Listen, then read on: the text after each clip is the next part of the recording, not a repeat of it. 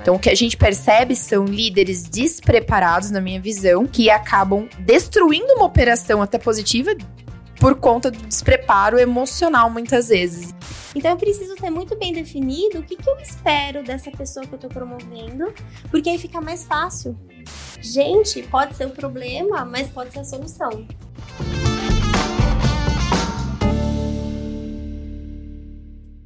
Seja bem-vindo ao nosso podcast Play Growth, podcast para crescimento de empresas.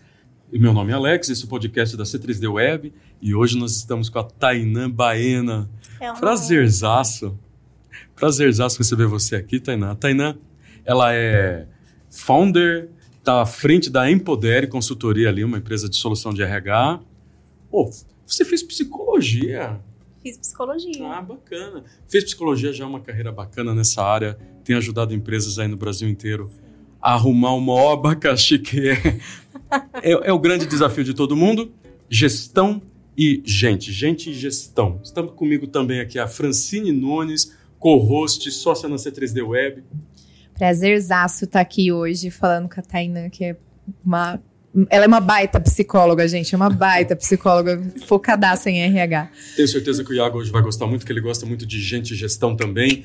Iago Vilaça adora lidar com pessoas, treinar pessoas, por isso é mentor, é consultor na área de agências também, né, Iago?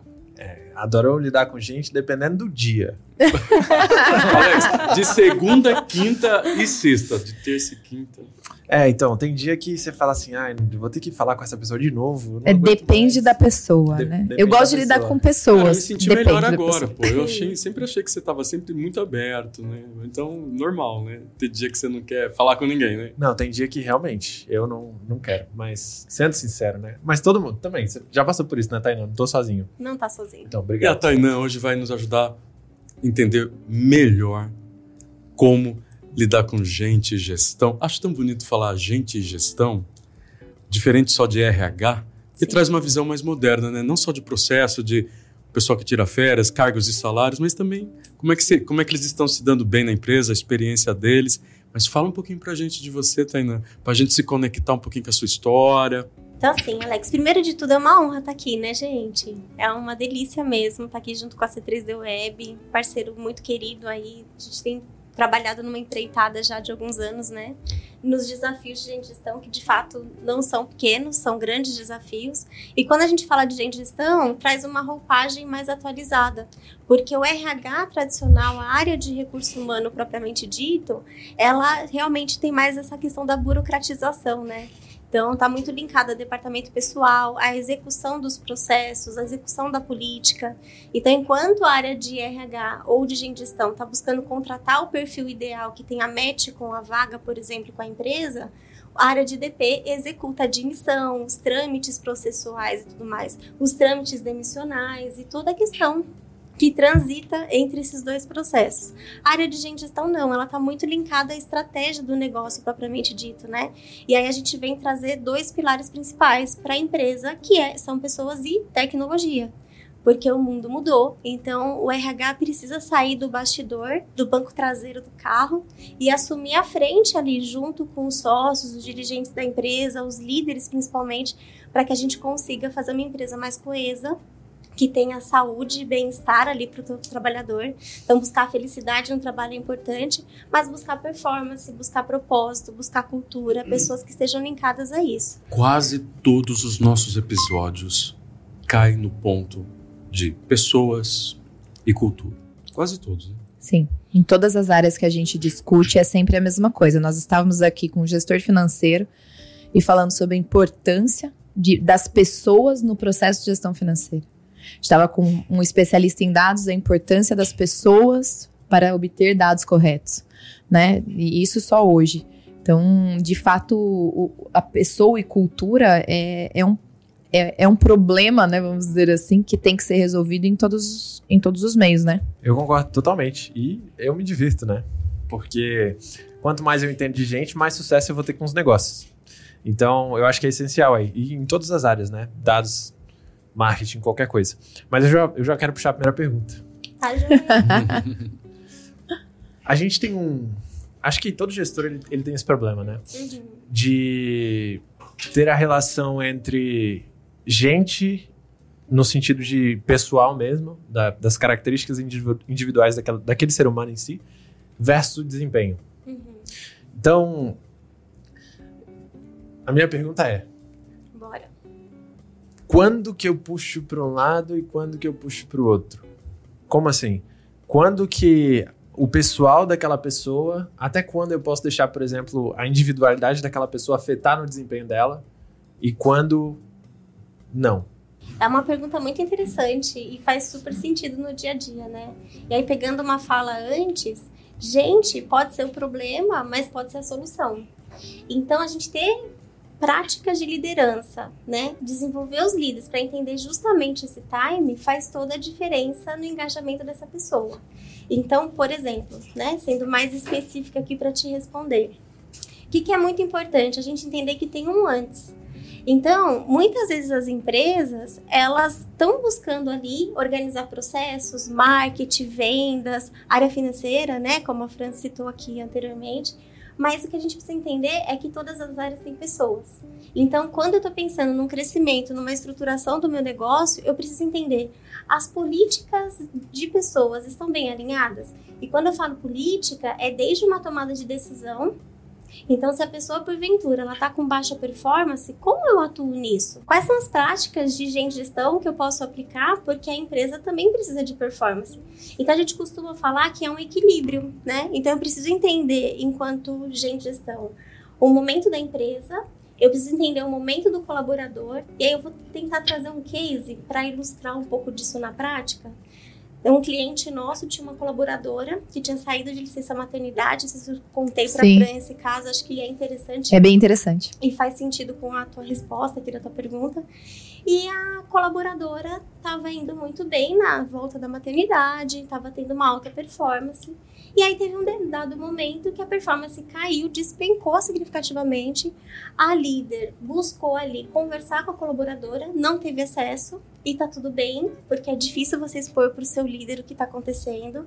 Por isso que uma área de gestão alinhada faz parte, porque é uma área neutra que garante sigilo para a pessoa, principalmente se conta com psicólogos organizacionais, então a prática é um pouco mais diferente, mais voltada ao cuidado e à humanização.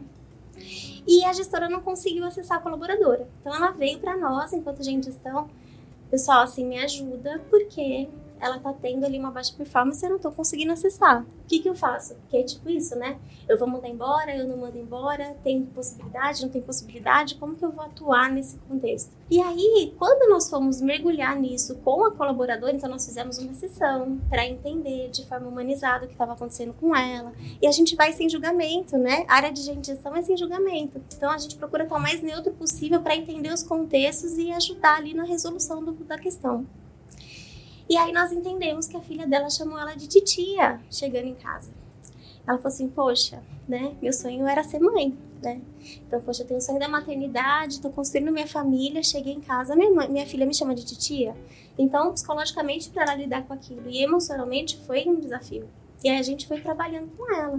Olha, né, a sua filha é muito pequenininha ainda, para entender o contexto do que é a palavra, né, o idioma, a linguagem ali do que é mãe, do que significa ser titia, mas o fato é que a colaboradora saía de casa, a criança estava dormindo, a filha estava dormindo, voltava, a filha estava dormindo também. Então, enquanto gestão, o que cabe para nós? Qual é a política que a empresa tem? Existia um trabalho híbrido. Então, poxa, vamos atuar nessa questão do trabalho híbrido. Como que a gente consegue ajustar ali a questão de uma política que já tem do trabalho híbrido para adaptar essa questão dessa realidade, que não é uma realidade isolada. Eu não estou criando algo para a colaboradora.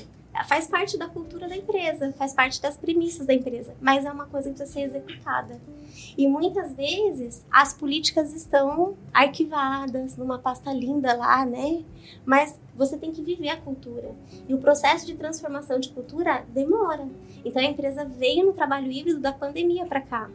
Primeiro só home office, depois... Então, é um processo de ajuste até para essa líder que tinha uma crença de que, poxa, se a pessoa está home office, ela não vai produzir. E aí, o contexto disso, o desfecho disso, é que entendendo e acolhendo a colaboradora, trabalhando práticas com ela de autossuporte, de autogerenciamento da questão que ela tinha nessa demanda familiar e pessoal, a performance dela voltou a crescer. E ela está super produtiva trabalhando em casa. Então, quando que é o momento? Enquanto fizer sentido para o colaborador e para a empresa, faz sentido pensar. E isso, um grande recurso é a comunicação. É a comunicação aberta, sem julgamento, da gente conseguir sentar ali e entender, poxa, o que está acontecendo? Está todo mundo na mesma página? É um conflito? É um contexto que a gente só precisa ajustar? Então, a área de gestão vem para meio que juntar as peças do quebra-cabeça e ajudar o gestor que ele não precisa estar preparado para todas as situações. Às vezes, a gente acha que a gente tem que dar conta de tudo, né? Que a gente é super-herói, super-heroína. Mas a verdade é que não é assim. É um organismo vivo com várias pessoas. Então, a gente está ali para se apoiar. Então, o RH em gente gestão, com uma visão mais moderna, ele é um parceiro da liderança. Então, não é assim, líder e gente gestão. Mas enquanto o RH é, né? Então, assim, o RH nem sempre os líderes entendem que joga junto com eles. Quando você fala do RH, poxa, eu tenho que ser ágil. O RH não é ágil. Se eu não tenho a pessoa, eu não consigo dar o resultado. Como que faz, né? Então fica aquela guerra, aquele muro. E gente, gestão vem com um olhar mais disruptivo mesmo, pra gente conseguir... Você vê que esse papel do psicólogo, ele é vital nessa situação, né? Porque eu já me deparei com uma situação em que o colaborador estava com um problema, ele chegou a me contar o problema, porém, para mim, ele dizia que esse problema não estava afetando ele. Sim. E era nítido e notório que estava, sim, né? E quando eu comecei a ir mais profundo, até por um bate-papo que eu tive com a Tainá, eu comecei a falar, não tem como, né? A gente tem uma falsa ilusão que nós vamos chegar do trabalho, pendurar uma sacolinha atrás da porta, sim, e que acabou o trabalho. E que na hora que a gente sair pro trabalho, a gente pega a sacolinha e pendura a do relacionamento, da família e vai embora. Somos família, somos pessoas, temos relacionamentos e temos o trabalho. E é impossível dizer que isso não é, né? E aí eu fiquei pensando nas abordagens que você falou e eu cheguei pra pessoa e falei, tá tudo bem você assumir que está passando por uma fase. Essa fase vai passar. E aí eu percebi a pessoa tendo uma queda, sabe? Automaticamente você vê a pessoa... Ela tira aquela blindagem, né? Aquela coisa que ela tá tentando mostrar que ela é forte. E ela passa a mostrar a fraqueza e isso você vai meio que se conectando. Mas eu acho que eu, como gestora, eu tenho dificuldade. Acho que o papel do psicólogo nesse aspecto, ele tem umas técnicas, né? Pra poder liberar isso, concorda? Totalmente. E por isso a importância da parceria. Porque tem coisas que é com psicólogo. Saúde mental no trabalho. Como que o gestor vai conseguir dar conta disso, né? É uma seara diferente. É uma outra área do saber, muitas vezes, né? Mas como também o psicólogo vai entender tecnicamente ou como direcionar para o negócio as demandas. Por isso a importância dessa questão da parceria... para que gente gestão seja um suporte para a liderança, para que o líder também não pode estar sozinho, seja esse líder de equipe ou seja esse líder o dono da empresa, né? Porque é uma cadeira solitária, vamos combinar? É difícil você estar ali numa cadeira de tomada de decisão com pessoas o tempo todo e, poxa, tô decidindo certo, não tô decidindo certo. Então, a gente cai aqui, né? O que eu faço agora? É meu momento, a linha final chegou? Aí tem gestor que fala assim pra mim, Tainá, são 3 feedbacks, aí eu mando embora. Falei, depende. Você deu um feedback, você sentou ali com a pessoa, entendeu quais são as boas práticas que a pessoa precisa mudar. A pessoa evoluiu? Quanto ela evoluiu? Tem que ter objetivo concreto. Eu não posso ter uma meta fadada ao fracasso, né? E porque isso é prejudicial para o líder, para o liderado, para a empresa. Qual que é a imagem que a empresa está passando também, né? Agora, você falando isso, se você olhar os gestores sempre querem uma receita de bolo, né? Exemplo, sim, são 3, tomou 3 advertências, acabou, né? E aí a complexidade do psicólogo, né? Porque o psicólogo não decide nada, né? A gente ajuda o nosso cliente ali a encontrar essa solução e essa alternativa muitas vezes, né? Então não tem receita. Depende muito da essência do líder, qual que é o perfil desse líder, qual que é o limite desse líder. Se você perguntar pra mim, Tainá, quando que você manda embora? Acabou confiança, pra mim é desligamento. Não tem muita conversa. Quebrou ética, quebrou valores, quebrou coisas que são substanciais pra mim, pra minha empresa enquanto cultura. Pra mim é um desligamento na certa. Agora, baixa performance, o que tá acontecendo? A pessoa tem todas as ferramentas que ela precisa? A gente deu todas a estrutura que precisa? Então, além de psicóloga, eu sou consteladora também, tenho formação sistêmica. Então, quando a gente olha sistemicamente o todo, é muito mais amplo o olhar. porque a gente vai entender quais são essas condições de trabalho que essa pessoa tem para se autossustentar e também quais as ferramentas que esse gestor tem, porque às vezes o gestor está patinando porque ele não tem as ferramentas adequadas para fazer gestão. Será que ele foi promovido no momento certo? Tem isso também, né? E aí ele está num cargo de liderança, ele foi preparado? A empresa tem uma trilha de liderança para ajudar ele com essas situações, né? Ele tem lá um gente de gestão, uma área de gestão parceira? Porque, gente, é muito difícil sozinho mesmo, né? Eu acho que enquanto a empresa tem 10 pessoas no time, ele não tem condição de ter um psicólogo, não tem condição de estruturar um departamento de RH nem de gente de gestão. Mas eu tive um momento que foi algo que me ajudou. Eu queria te perguntar se faz sentido. Tá. Eu olhava para mim e para a Thaís e o nosso time, havia um gap muito grande. Uhum. Então, os sócios e o time. Certo. Era como se fossem eles e nós, né? Uhum. E eu falei, poxa, eu não consigo me conectar com esse pessoal. Não consigo ajudá-los a crescer. Porque, às vezes, o gestor quer fazer crescer, mas não tem todas as ferramentas. Uhum. O gestor também não sabe como motivar, uhum, não sabe como criar um PDI, não sabe como contratar, mas não sabe nada. Tem que saber pelo menos do seu negócio, né? Ah, isso ele sabe. É, bom, pelo amor de Deus. Mas o que eu percebi, e talvez pode ser um primeiro degrauzinho, uhum, olhar para essas 10 pessoas e encontrar alguém que tem alta cultura, muitos valores, muita visão igual a sua, e trazer essa pessoa para ser um líder. E o ideal, que essa pessoa, vamos supor que eu sou o gestor, eu precisava mudar uma chave, ter um time melhor, mas eu precisava contratar pessoas melhores do que eu, uhum, e sair um pouco de ter o controle sobre aquilo. Então, uma virada de chave para a C3D Web foi quando contratei um designer que era melhor do que eu, porque eu carregava isso. Certo. Contratei um programador melhor do que eu, porque eu carregava isso. Contratei alguém de relacionamento com o cliente melhor do que eu, porque eu carregava todos esses grandes desafios. Quando eu tinha 3, 4 pessoas melhores do que eu nas funções, certo, se despontou alguém para ser o líder. Aí essa pessoa eu tenho que trazer mais perto. Então, em vez de olhar para 10 pessoas, eu comecei a olhar só para uma. Essa pessoa, ela veio se tornar minha sócia, que é a Francine. Que bacana a história. Foi uma virada de chave, porque a Fran, ela assume um papel de relacionamento com os clientes. Uhum. E eu lembro um dia que eu entrei numa sala de reunião, né? Não sei por que eu fui naquela reunião, mas o cliente falou assim, você, Alex, aqui?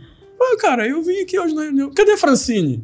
Ó, Francine tá chegando. Ah, não, porque eu não quero falar com você, não. Eu quero falar com a Francine. Aí é um case de sucesso. Ah, né? Eu falei, meu Deus. Eu quase abracei ele. Falei, cara, você não tem noção quanto isso é importante.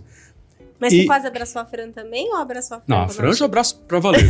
Ah, ainda bem que ela é uma das melhores amigas da minha esposa e deu tudo certo, né? Sim. E eu fico brincando se esse é um caminho. Pra quem tá nos ouvindo, você tá precisando vencer uma chave e parece que o gestor tem que ter a coragem, interessante, uhum, né? Tem que ter a coragem, sim, de falar, cara, vou contratar pessoas melhores do que eu. Claro que não é da noite pro dia. Foi um namoro de uns 2 anos, né, Fran? Ah, até um pouquinho mais, porque, né? Porque até para descobrir quem a Fran era e a Fran descobrir quem nós éramos, né? Sim. Para chegar no momento de falar, não, a gente vai casar o resto da vida. Você falou sobre confiança. Eu lembro de alguns episódios com ele, logo no começo, quando a gente se conheceu, em que entrava alguém na agência e falava, oi, Francine, tudo bem? Você tá aqui? Eu falava, oi, tudo bom? Como você vai?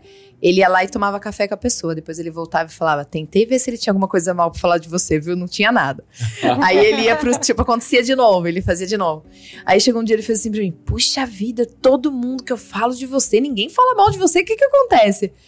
É porque realmente eu tentei nutrir bons relacionamentos, principalmente na parte corporativa, né? Não acho que a gente tem que pensar sempre a longo prazo, e né? Você nem pensava naquela época em ser sócio. Não, nem pensava, mas era engraçado que ele foi testando, sabe? Pra ver essa questão da confiança. Sim. Mas é algo que eu gostaria que quem estivesse nos ouvindo pudesse ter de dica. Às vezes o sócio quer tanto manter o controle de tudo e ali ele está fadando o negócio dele ao fracasso. Sim. Quando ele abre um pouco mão e começa a enxergar pessoas... O Iago tá aqui, ó. Tá ansioso para falar. Pode ser um caminho. Deixa ele ir. Porque eu lidar com os 10, não, impossível. Mas eu lidar com a Fran, naquele momento, para mim ficou mais confortável, porque ela tinha a minha confiança, tinha a minha admiração, ela conquistou esse espaço, e agora também ela vai ter que replicar isso para outras 30 pessoas. Mas, mas é um caminho, Tainá, para o pequeno gestor que está ali com 10, 15 pessoas, ele tentar descobrir pelo menos, não estou dizendo para você trazer alguém para ser sócio, lógico, que é algo que eu acredito hoje, fui até fazer curso esse ano sobre partnership, porque eu quis entender o que tinha dado certo de uma forma mais intuitiva, mais inspirativa entre mim e a Fran, e o que isso poderia, de fato... E eu descobri que a XP, a Ambev, elas crescem trazendo pessoas como sócias. Essa é a grande verdade. É o partnership, mas você acha que pode ser um caminho para a pequena empresa? É um caminho. Analisar as pessoas que você tem no time é o melhor caminho, sempre, né? Então, uma coisa que é muito interessante, as pessoas são diferentes, ponto. Mesmo que a gente tenha o DISC para analisar as tendências comportamentais, ou um Big Five para analisar as tendências de personalidade daquela pessoa, né? Ainda, ou milhares de outras ferramentas que a gente poderia falar aqui, mas usando o DISC de exemplo, você tem 4 perfis principais lá. E às vezes a gente vê gestores sempre buscando pessoas que sejam iguais a eles, porque lidar com quem é igual é mais fácil, vamos combinar? Não tem muito estresse, é o mesmo modo de funcionar, é a mesma linha de raciocínio para uma resolução de um problema. Só que a grande sacada do gestor é ele ter um time plural, ter um time diverso, né? Então, quanto mais diversificado for o time e maior poder de análise você tiver, você consegue olhar a tua empresa, entender quais são as fortalezas que você tem a partir das competências do seu time. Mas, ó, o cara tem pouco tempo. Ele tem que começar a fazer isso. Faz sentido ele começar a fazer isso com uma pessoa no time dele e ele começar a tentar trabalhar? Faz. É melhor fazer com uma do que com nada. Deixa eu botar um fogo nesse parquinho aí, vai. Mas fazer uma análise geral não é tão complicado. A gente tem ferramentas muito ágeis hoje que pode somar. Sim. E aí você consegue só, fechando aqui esse parênteses, entender qual que é o potencial do teu time e como gestor alocar a pessoa no lugar certo. É sobre isso, né? Sim. Então, essa é a grande sacada. Às vezes tem cliente que vira pra mim e fala, não, eu preciso contratar tantas pessoas. Mas como que tá essa estrutura? Porque às vezes você quer contratar, mas falta eficiência, né? A pessoa não tá ali tão produtiva, o processo não tá muito bem alinhado. Alinhando isso, às vezes eu não preciso ter mais uma pessoa. Por isso a tecnologia e pessoas. Tem muita coisa que dá para automatizar, tem muita coisa que dá para fazer diferente para a gente utilizar as pessoas naquilo que é estratégico.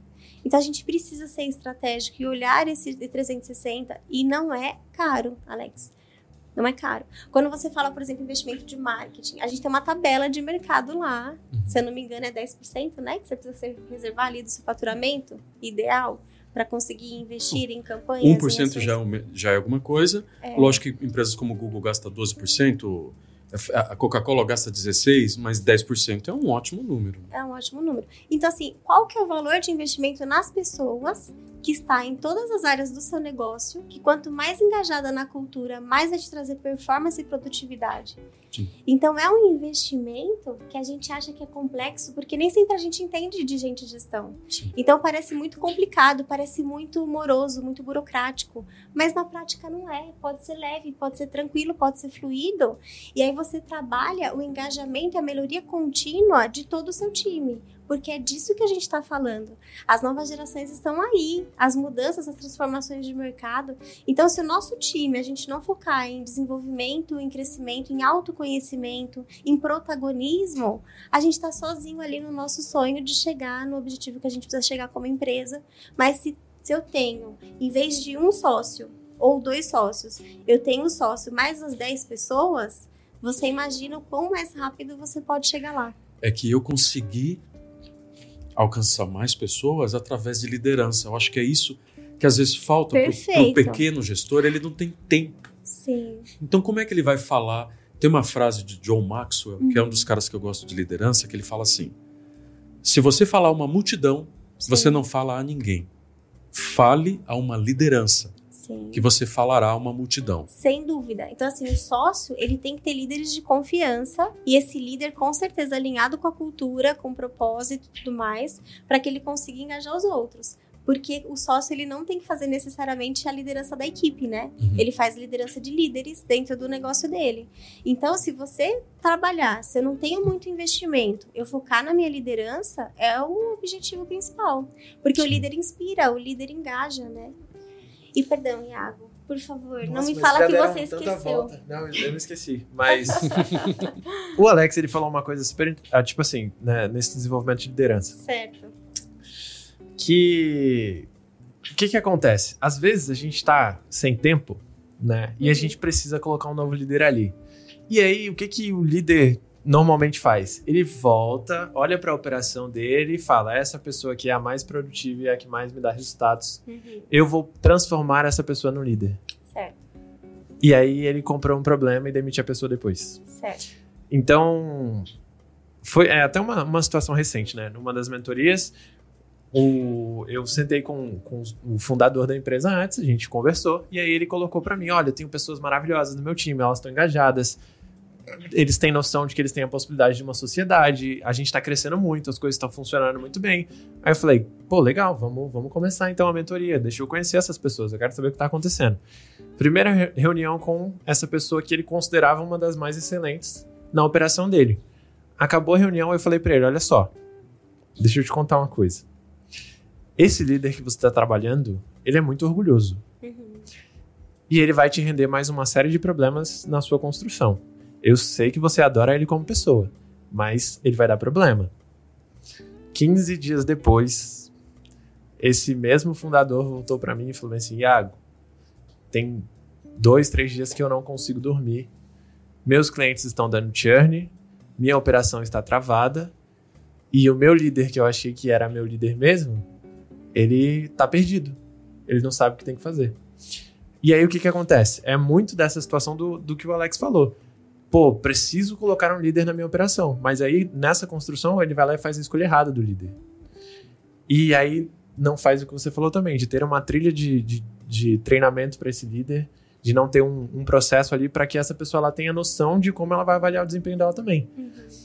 A Amazon, ela faz uma coisa que eu gosto bastante, que é colocar as pessoas em uma situação de acting, que eles chamam. Então, por exemplo, você vai ser líder, mas você vai ser um líder temporário. Se você bater o que a gente tem que bater de resultado, aí você vai ser efetivado nessa posição. E aí, lógico, a pessoa ela recebe, né, os salários e todos os encargos referentes à posição de líder. Mas ela tem a noção, ela precisa ter a construção de que aquela posição ali, ela está em xeque. E ela só vai receber efetivamente depois que ela tiver os resultados certos para aquela posição. Então, é só assim, muito legal a gente puxar alguém da operação, mas puxa a pessoa certa da sua operação. É o que ela falou, né? Você transformar uma pessoa em líder que ela não tá pronta para ser líder. Exato. E se ela não está pronta, para ser líder, ela não sabe ter tomadas de decisões assertivas. E eu gosto de fazer analogias, sempre gosto de fazer analogias com o mundo real. Se a gente analisar o relacionamento entre mãe e filho, pai e filho, a maior parte das vezes que uma mãe ou um pai perde a paciência com o filho é porque ele se descontrolou. Ele não sabe o que fazer. Uhum. Porque a criança, ela age sempre da mesma maneira. Ela é insistente, ela tenta testar, ela tenta encontrar um caminho que você faça aquilo que ela quer. O objetivo dela é esse. E toda vez que você se vê numa situação que você dá um grito com o filho, você explode, normalmente é você que se descontrolou. Não foi a criança que fez nada de muito diferente. Então, com a liderança acontece muito isso. Quando eu não sei o que fazer, eu me descontrolo. E aí eu acabo fazendo o quê? Tendo um assédio moral com o colaborador. Eu posso fazer com que ele desenvolva, de repente, uma performance pior por conta dele temer a liderança. Porque daí não é uma questão de relacionamento saudável, né? Não é uma questão de admiração dessa liderança. Fica tóxico, né? Então, o que a gente percebe são líderes despreparados, na minha visão, que acabam destruindo uma operação até positiva por conta do despreparo emocional, muitas vezes. E isso a gente consegue fazer analogia a, né, o dia a dia de família aí que a gente tem, né? E aí eu falo pra você, Tainá, se você pudesse dar uma dica, assim, pro pequeno empresário ou até pra quem esteja nos ouvindo. Se tem algum skill que você fala assim, nossa, isso é vital pra você transformar uma pessoa boa na operação em líder. Você tem 1, 2, 3, sei lá, quantos você conseguir elencar aí, que possa identificar. Ou, de repente, um que você fale, ó, isso é uma coisa que você tem que tomar atenção, porque isso pode ser um problema. Certo.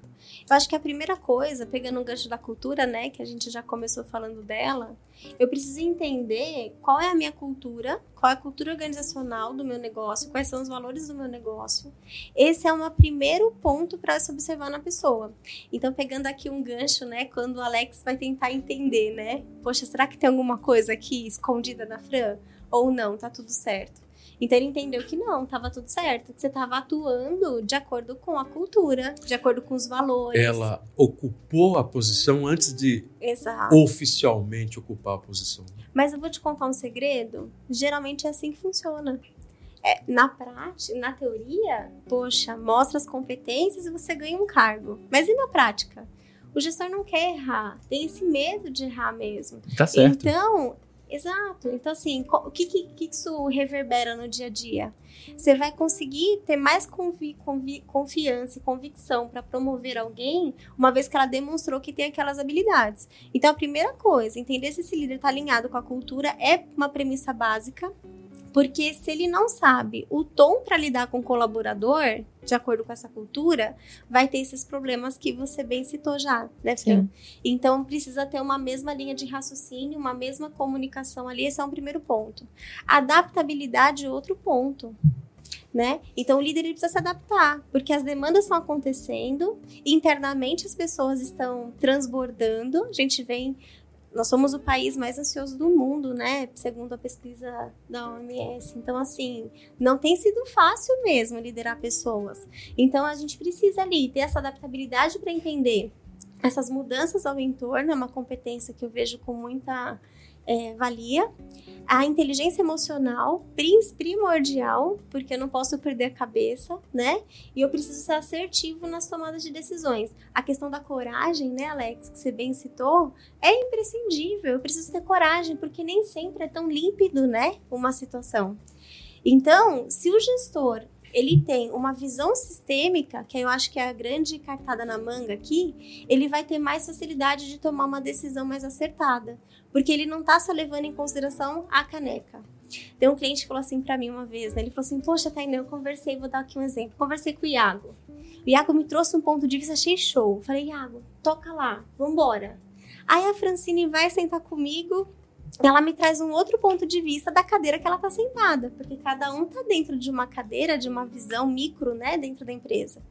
E aí a Fran traz uma visão, eu falo, nossa, Fran, pode tocar. Só que se eu toco o que a Fran está me trazendo de alternativa, eu vou inviabilizar a sua, porque são ações diferentes, são cadeiras diferentes, perspectivas diferentes.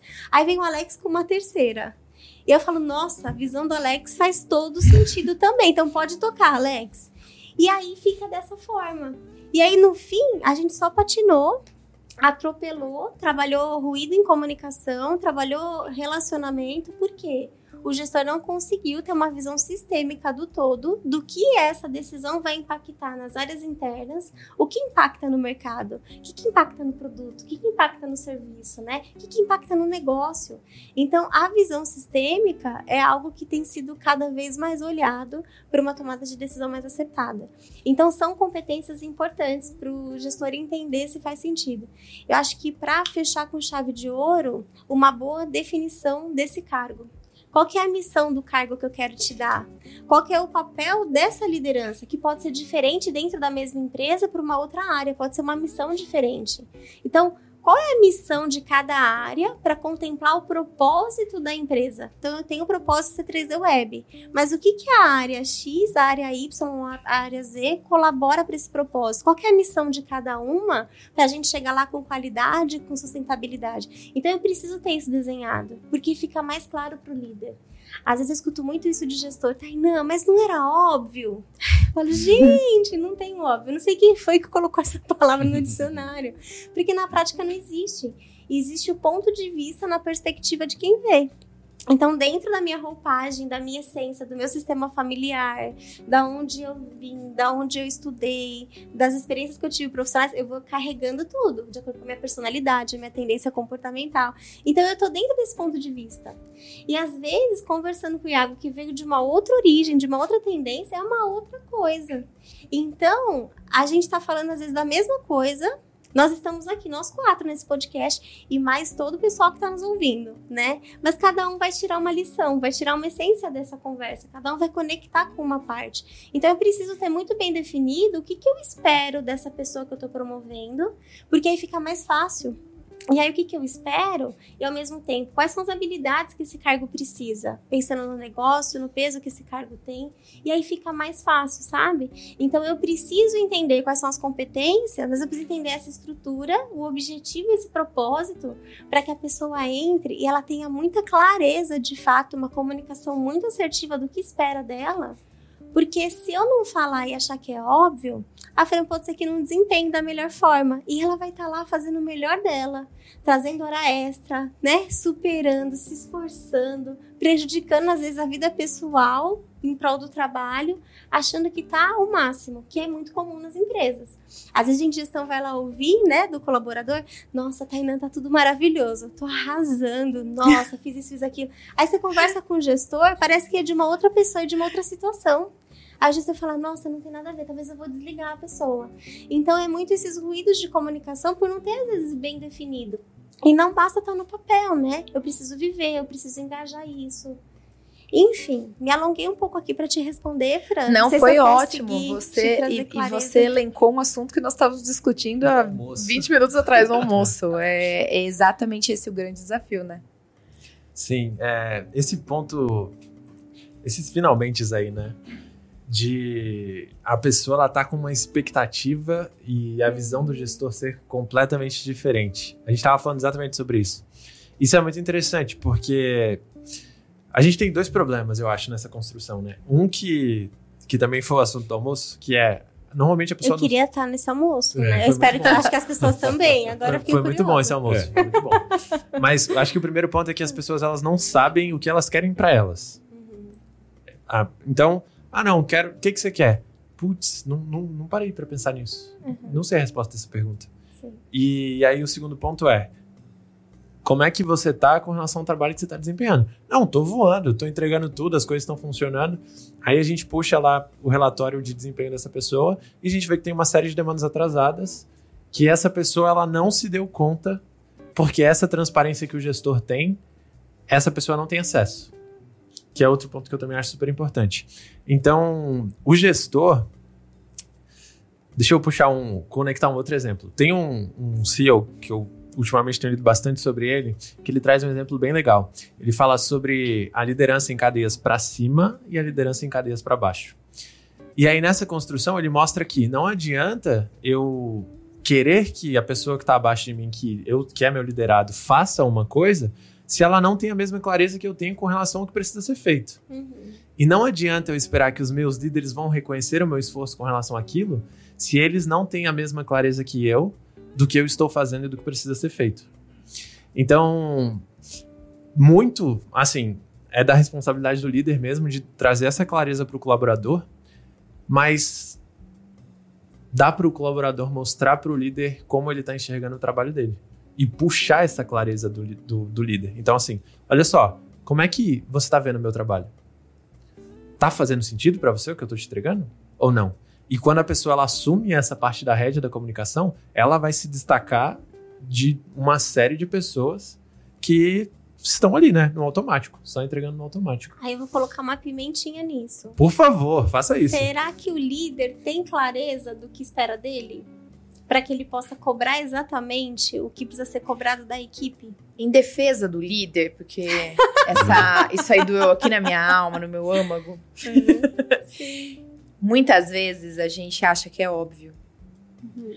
Porque quando você executa tarefas há muito tempo e você acompanha tarefas há muito tempo, para você aquilo é o automático. Uhum. E muitas vezes o papel, por exemplo, de gente de gestão, né, com consultoria, algo, ele te faz pensar que quando você fala assim, voltando no almoço, sim. Eu falei assim pro Iago, é óbvio, eu preciso que ele realize o atendimento ao cliente. O que é o atendimento ao cliente? Ele fez uma pergunta para mim. Ué, simplesmente estar ali presente para resolver problema, transferir os problemas para quem precisa resolver e ir dando os retornos necessários para esse cliente para ele ficar satisfeito, para estar tudo ok. Então, isso precisa estar claro. Eu falei, mas isso não é claro? Isso é óbvio, né? Sim. Então, novamente, o que você falou, é a cultura do óbvio.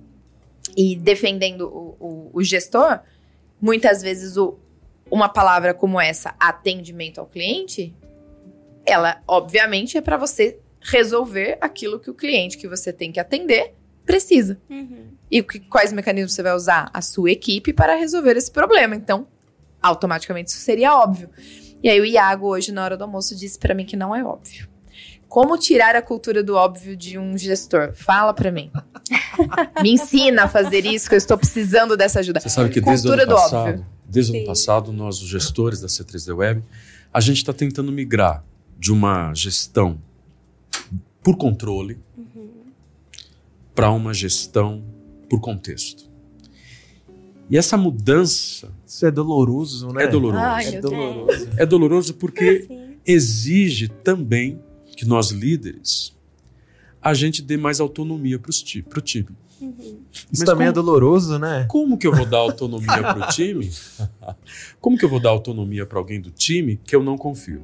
Uhum. Como que eu dou autonomia para alguém muito júnior? Uhum. Que também não tem ferramentas. E você pode acabar com ele também, né? Não tem repertório. Sim. É lógico, se você jogar a Fran numa reunião com dragões de Komodo, não sei se ficou claro para você a ilustração, meia hora depois os dragões de Komodo estão no colo dela sendo acariciados como gatinhos. Não dá para eu exigir isso de todo mundo, toda hora, porque a Fran traz muito repertório para uma reunião. Então, ela conseguir formar um time, ou, trazendo aqui, né? Para a nossa dor, para ver se conecta também com a dor de quem está nos ouvindo. E se a gente entrega algo de valor aqui no nosso podcast, que esse é o nosso propósito. Certo. Se nós mantivermos a gestão por controle, e está tudo bem, existem empresas de sucesso globais, tá? Globais, com a gestão de controle muito bem certinho. Então, a cada 10 pessoas eu vou ter um gerente, a cada 10 gerentes eu vou ter um supervisor. Sim. Tem muito líder, muita hierarquia, muito controle, muito relatório. Para uma gestão por contexto, onde há mais autonomia, onde o time toma decisões baseado também no contexto, não só no que está escrito no manual, no playbook. Essa mudança causou muito, muito desconforto. O que você nos daria de ajuda nisso? Para a gente sair de uma gestão de mais de controle, por uma gestão mais por contexto, o que você falaria para os líderes que eles deveriam olhar? Eu vou responder a você, a Fran e ao Iago, pegando um gancho do que o Iago começou lá atrás. Cada hora ela sai com um gancho, né? É. Ela vai com a bolsa cheia para casa de gancho aí. É muito importante as pessoas se conhecerem, né?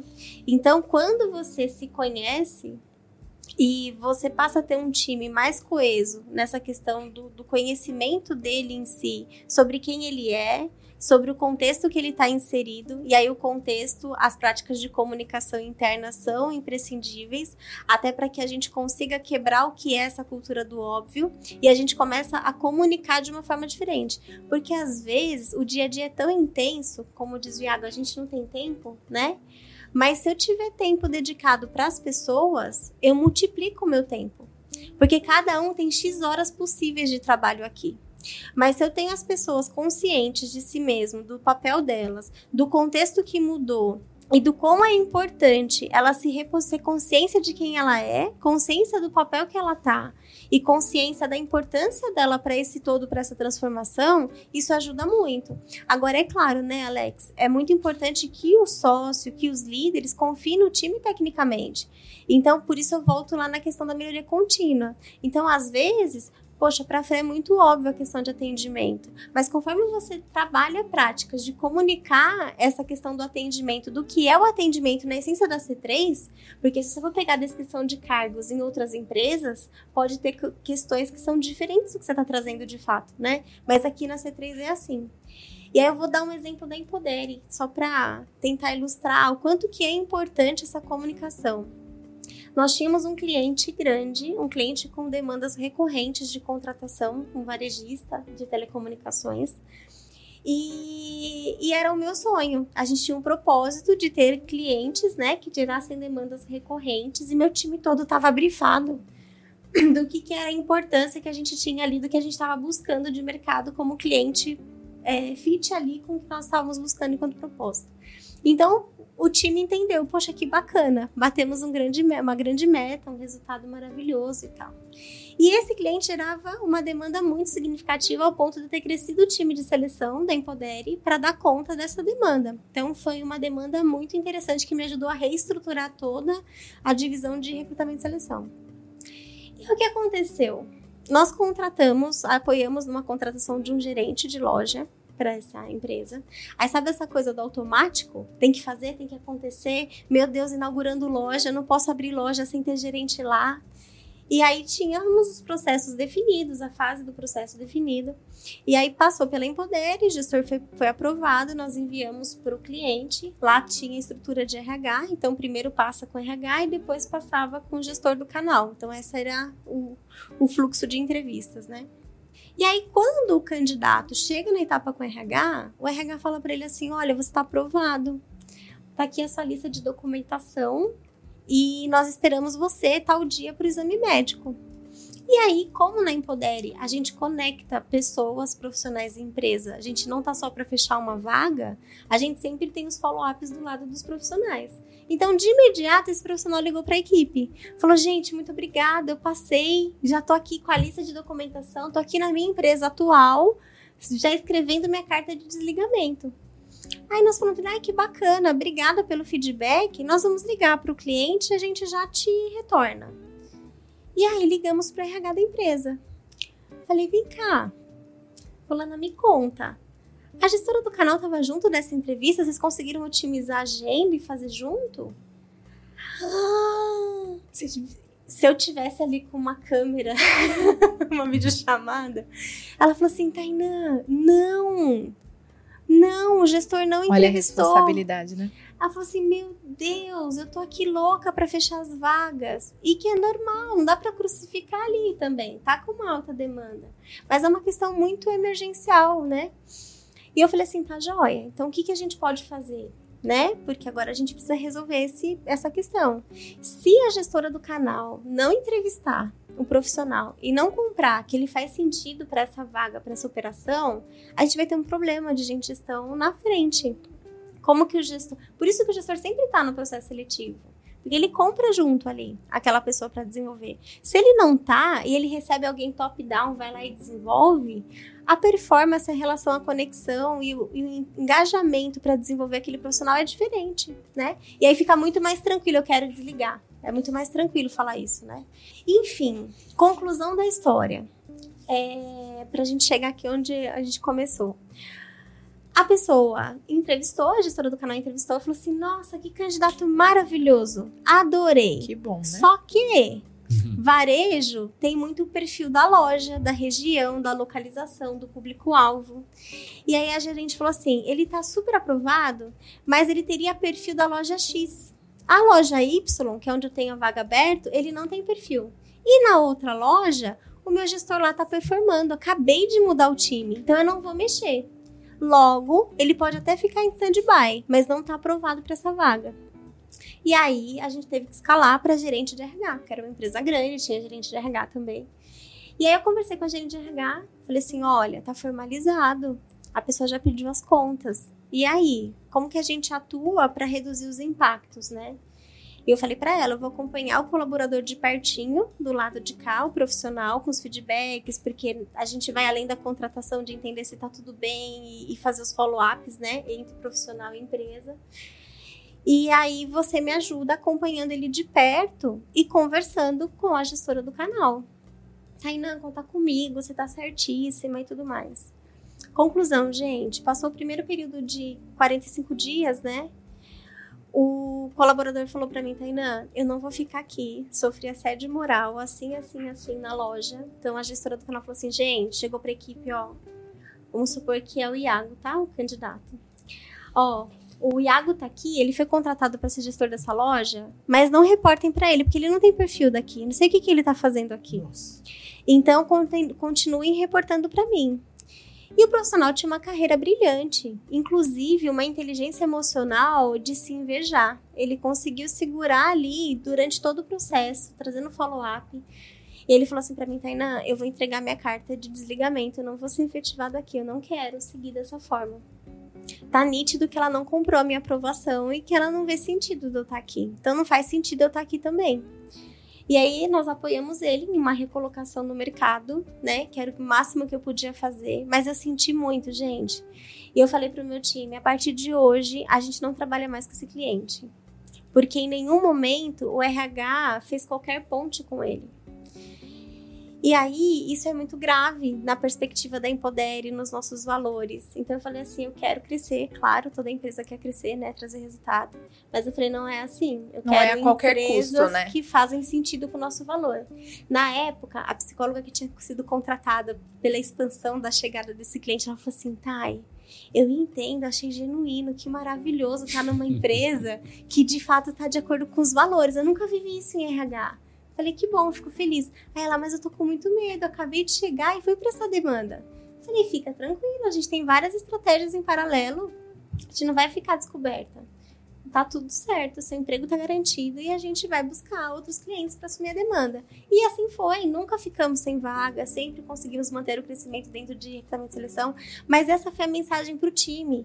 E aí sim ficou óbvio para eles, porque o que tá lá na nossa política, a gente viveu independente do preço que tivesse que pagar.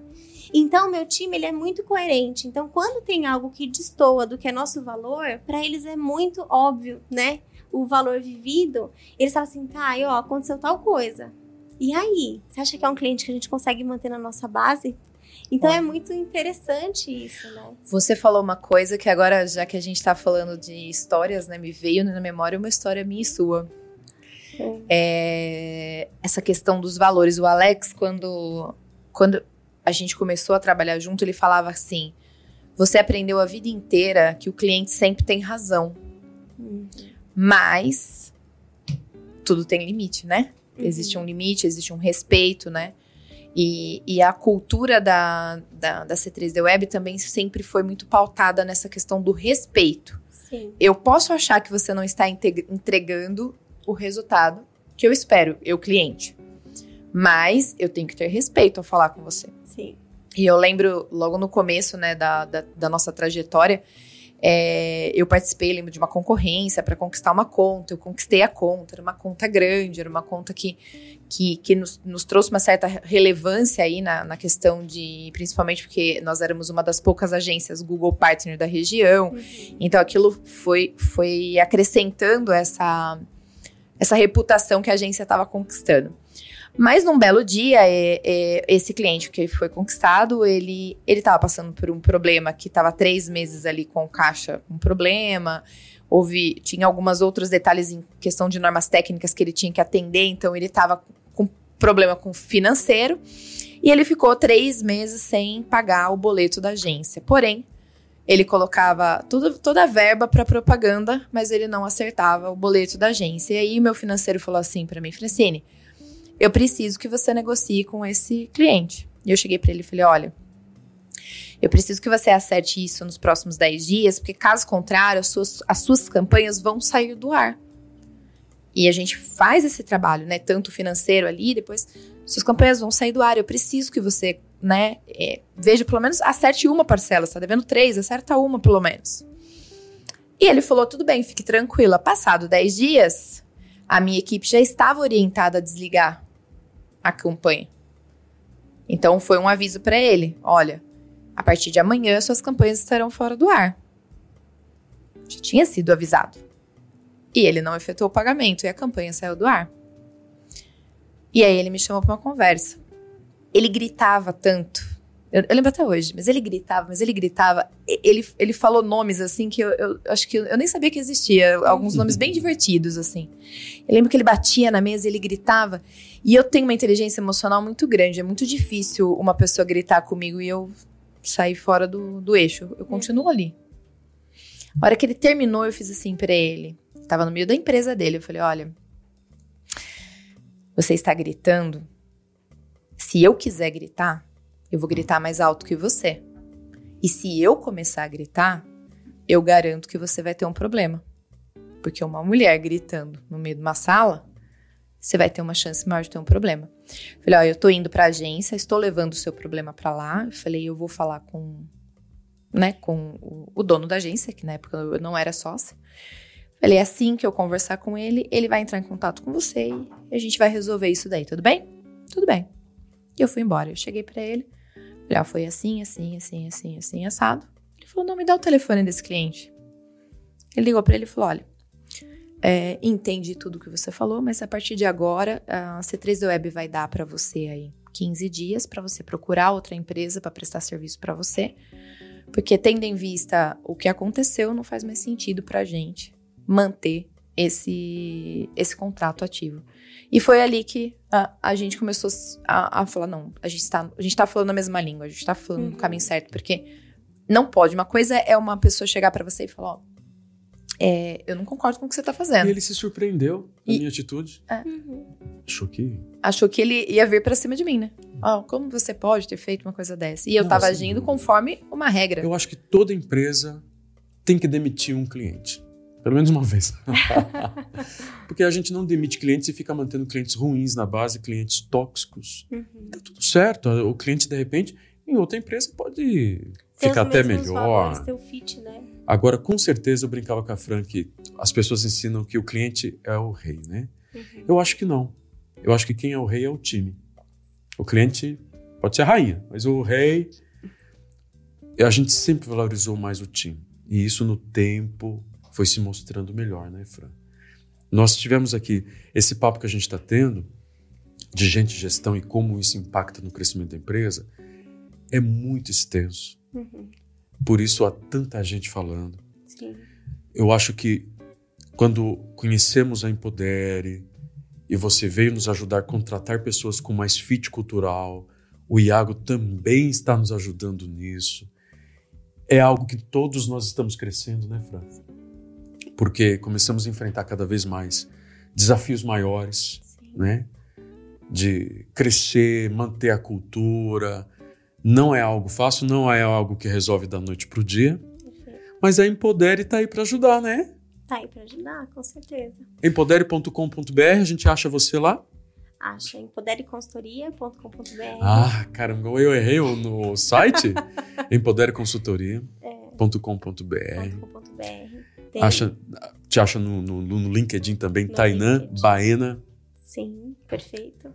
E nós vamos para o nosso último bloco, Tainá, que a gente quer deixar um destaque, dar um highlight aí. Certo. E numa frase, num livro, num insight, algo que você poderia falar, Alex, ó, se você esqueceu tudo que você ouviu nesse podcast, isso daqui você tem que lembrar.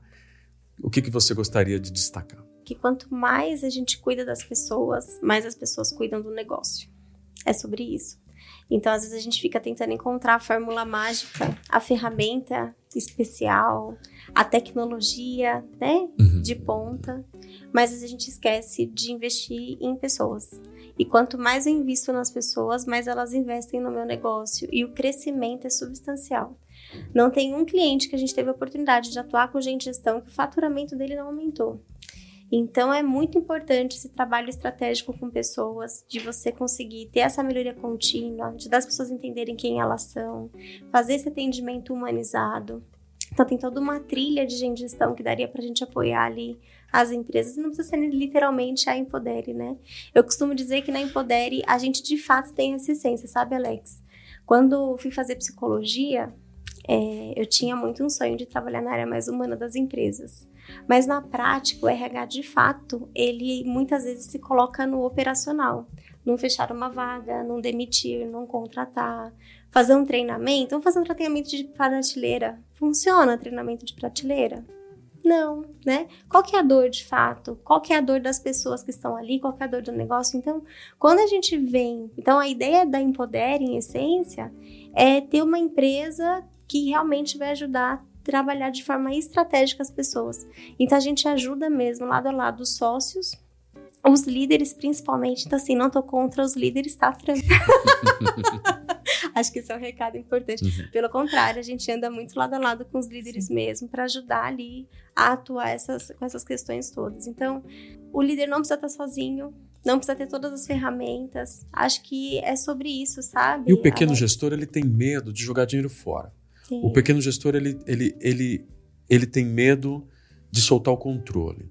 Mas eu tenho certeza absoluta, que se ele tiver que escolher um medo, porque a gente tem isso, né? Sim. A gente escolhe o que a gente acredita que é o menos pior. Sem dúvida. E, na verdade, a escolha que deve ser feita é escolher mesmo, investir no time. Se você tem que enfrentar uma dor, vai por esse caminho que vai dar certo. Eu tenho visto comigo, tenho visto com a C3D Web, tenho visto com alguns amigos que a gente está caminhando. Olha para as pessoas, investe em pessoas, cuida das pessoas. E se me permite só um último gancho, tem uma coisa muito especial, né? Acho que na conexão de gestão com marketing, né? Então, nossas áreas são muito afins aqui, né? Nós muito comunicação interna, marketing muito comunicação externa também. E o nosso primeiro cliente surgiu muito de uma dor de uma agência parceira na época, que acho que é uma história que eu sempre gosto de contar, porque ele acertou a campanha lá do Google, então ele conseguia gerar leads qualificados para o cliente numa quantidade significativa. E enquanto estava a sócia da empresa, a fundadora, fazendo a venda, a conversão estava extraordinária. E ela gostou da brincadeira, então ela falava para o nosso parceiro, né? Por favor, investa mais. E foi crescendo. Começou com 2 mil no Google, daqui a pouco estava investindo 15 mil no Google, 20 mil no Google. E aí é claro que ela sozinha não deu conta de atender todos os leads e começou a contratar pessoas. Então ela contratou um time e a performance caiu significativamente. O trabalho da agência não, continuou crescendo proporcionalmente os leads, mantendo a qualificação, porque já tinham encontrado um caminho ali, né, da otimização da campanha, porém o resultado não vinha. E aí, nessa hora, o que o cliente tem uma tendência a falar? Agência, pausa a campanha ou cancela a campanha não tá legal.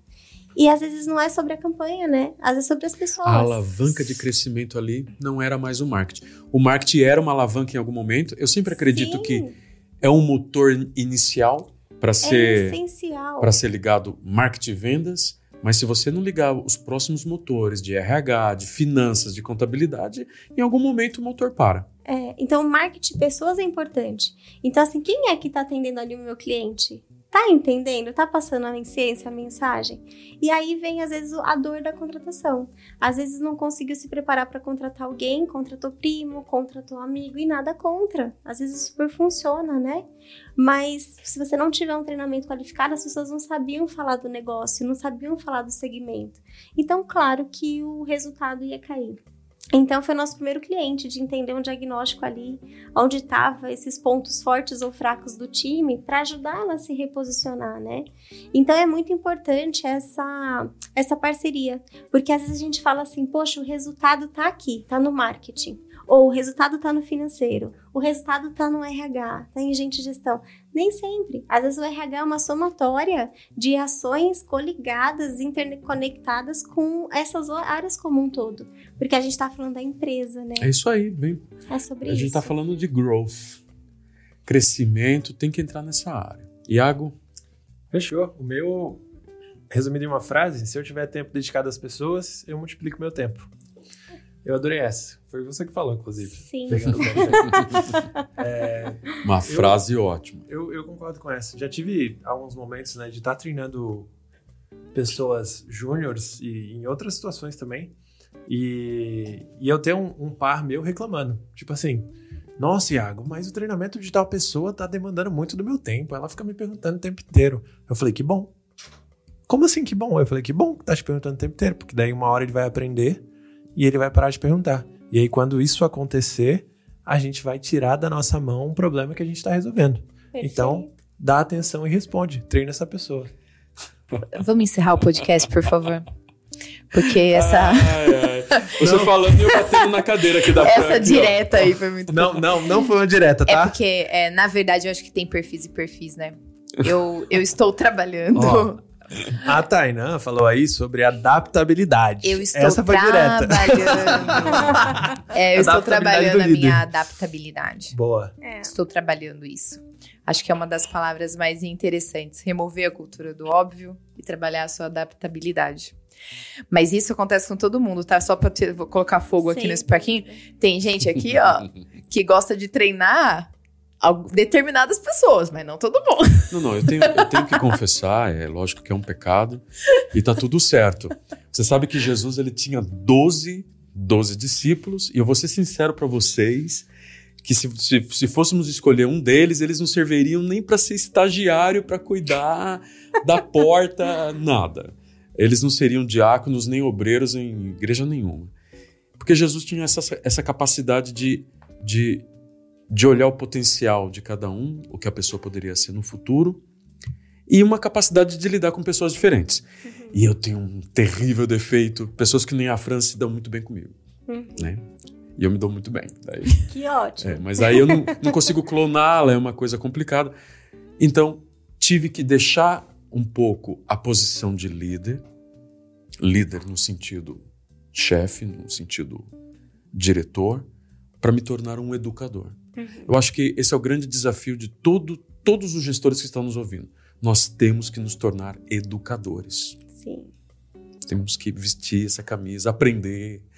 Meus treinamentos eu comecei a mudar, meu jeito. Então, eu vou continuar sendo o Alex, mas um Alex mais preparado para lidar com pessoas diferentes da Fran, diferentes do Iago, que são temperamentos que acaba... É fácil, eu falo A, B, C, o Iago fala, Alex, A, B, C, D, E, F, G, H. Aí fica fácil pra mim, entendeu? Ensinar um cara assim, aí eu ensino fácil. Sim. Né? Mas esse papo valeu demais. Sim. Obrigado por você lembrar de momentos aí que foram... que eu já tinha esquecido, poxa. Virou uma nostalgia, sessão nostalgia aqui, né? Sim. Foi ótimo o bate-papo, com certeza a gente tem que te trazer mais vezes, porque nós temos que falar um podcast inteiro só de cultura, um podcast inteiro só de PDI, de trilha de treinamento, um podcast inteiro só de seleção e contratação, que Sim. nós temos conseguido ótimos resultados aí com as mudanças. E, gente, mas o nosso tempo acabou. Vou falar que nem a Jô Soares, né? Viu? A Fran deu o destaque dela? Não tem problema, mas eu gostaria de mudar um pouco o destaque de hoje, porque a Tainá é uma pessoa que tá próxima a gente aí, né? E ela mudou a minha forma de enxergar gente gestão, muitas vezes. Porque eu sou uma pessoa extremamente analítica e paciente e impaciente. Pra mim, tudo tem que ser ligado no 220.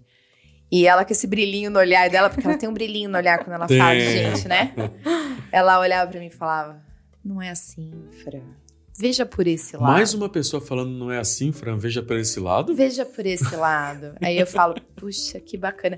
Então eu aprendo muito com ela, aprendo muito com você também. Fico te enchendo o saco, mas aprendo demais com vocês. E eu só tenho a agradecer a sua presença aqui hoje, né? Acho que vamos fechar assim, que é até melhor. Fofinho. Sim, é muito obrigado pela presença de vocês. Muito obrigado, Empoderem. Muito obrigado pelo tempo de vocês. Valeu, pessoal. Espero que você tenha curtido esse podcast. Não esquece de nos seguir nas redes sociais, Play Growth. Se você está nos assistindo no YouTube, se inscreve aí no canal, manda comentário para a gente saber se você está curtindo. E se você gosta do Spotify, nos ouve no Spotify, não deixa de dar ali as estrelinhas pra gente continuar sabendo que a gente está no caminho. Se você quiser mandar alguma mensagem ou até alguma novo tema pra gente discutir aqui no Play Growth, manda uma DM lá pra gente, manda uma mensagem lá no nosso Instagram, Play Growth, e a gente se vê na próxima. Até mais.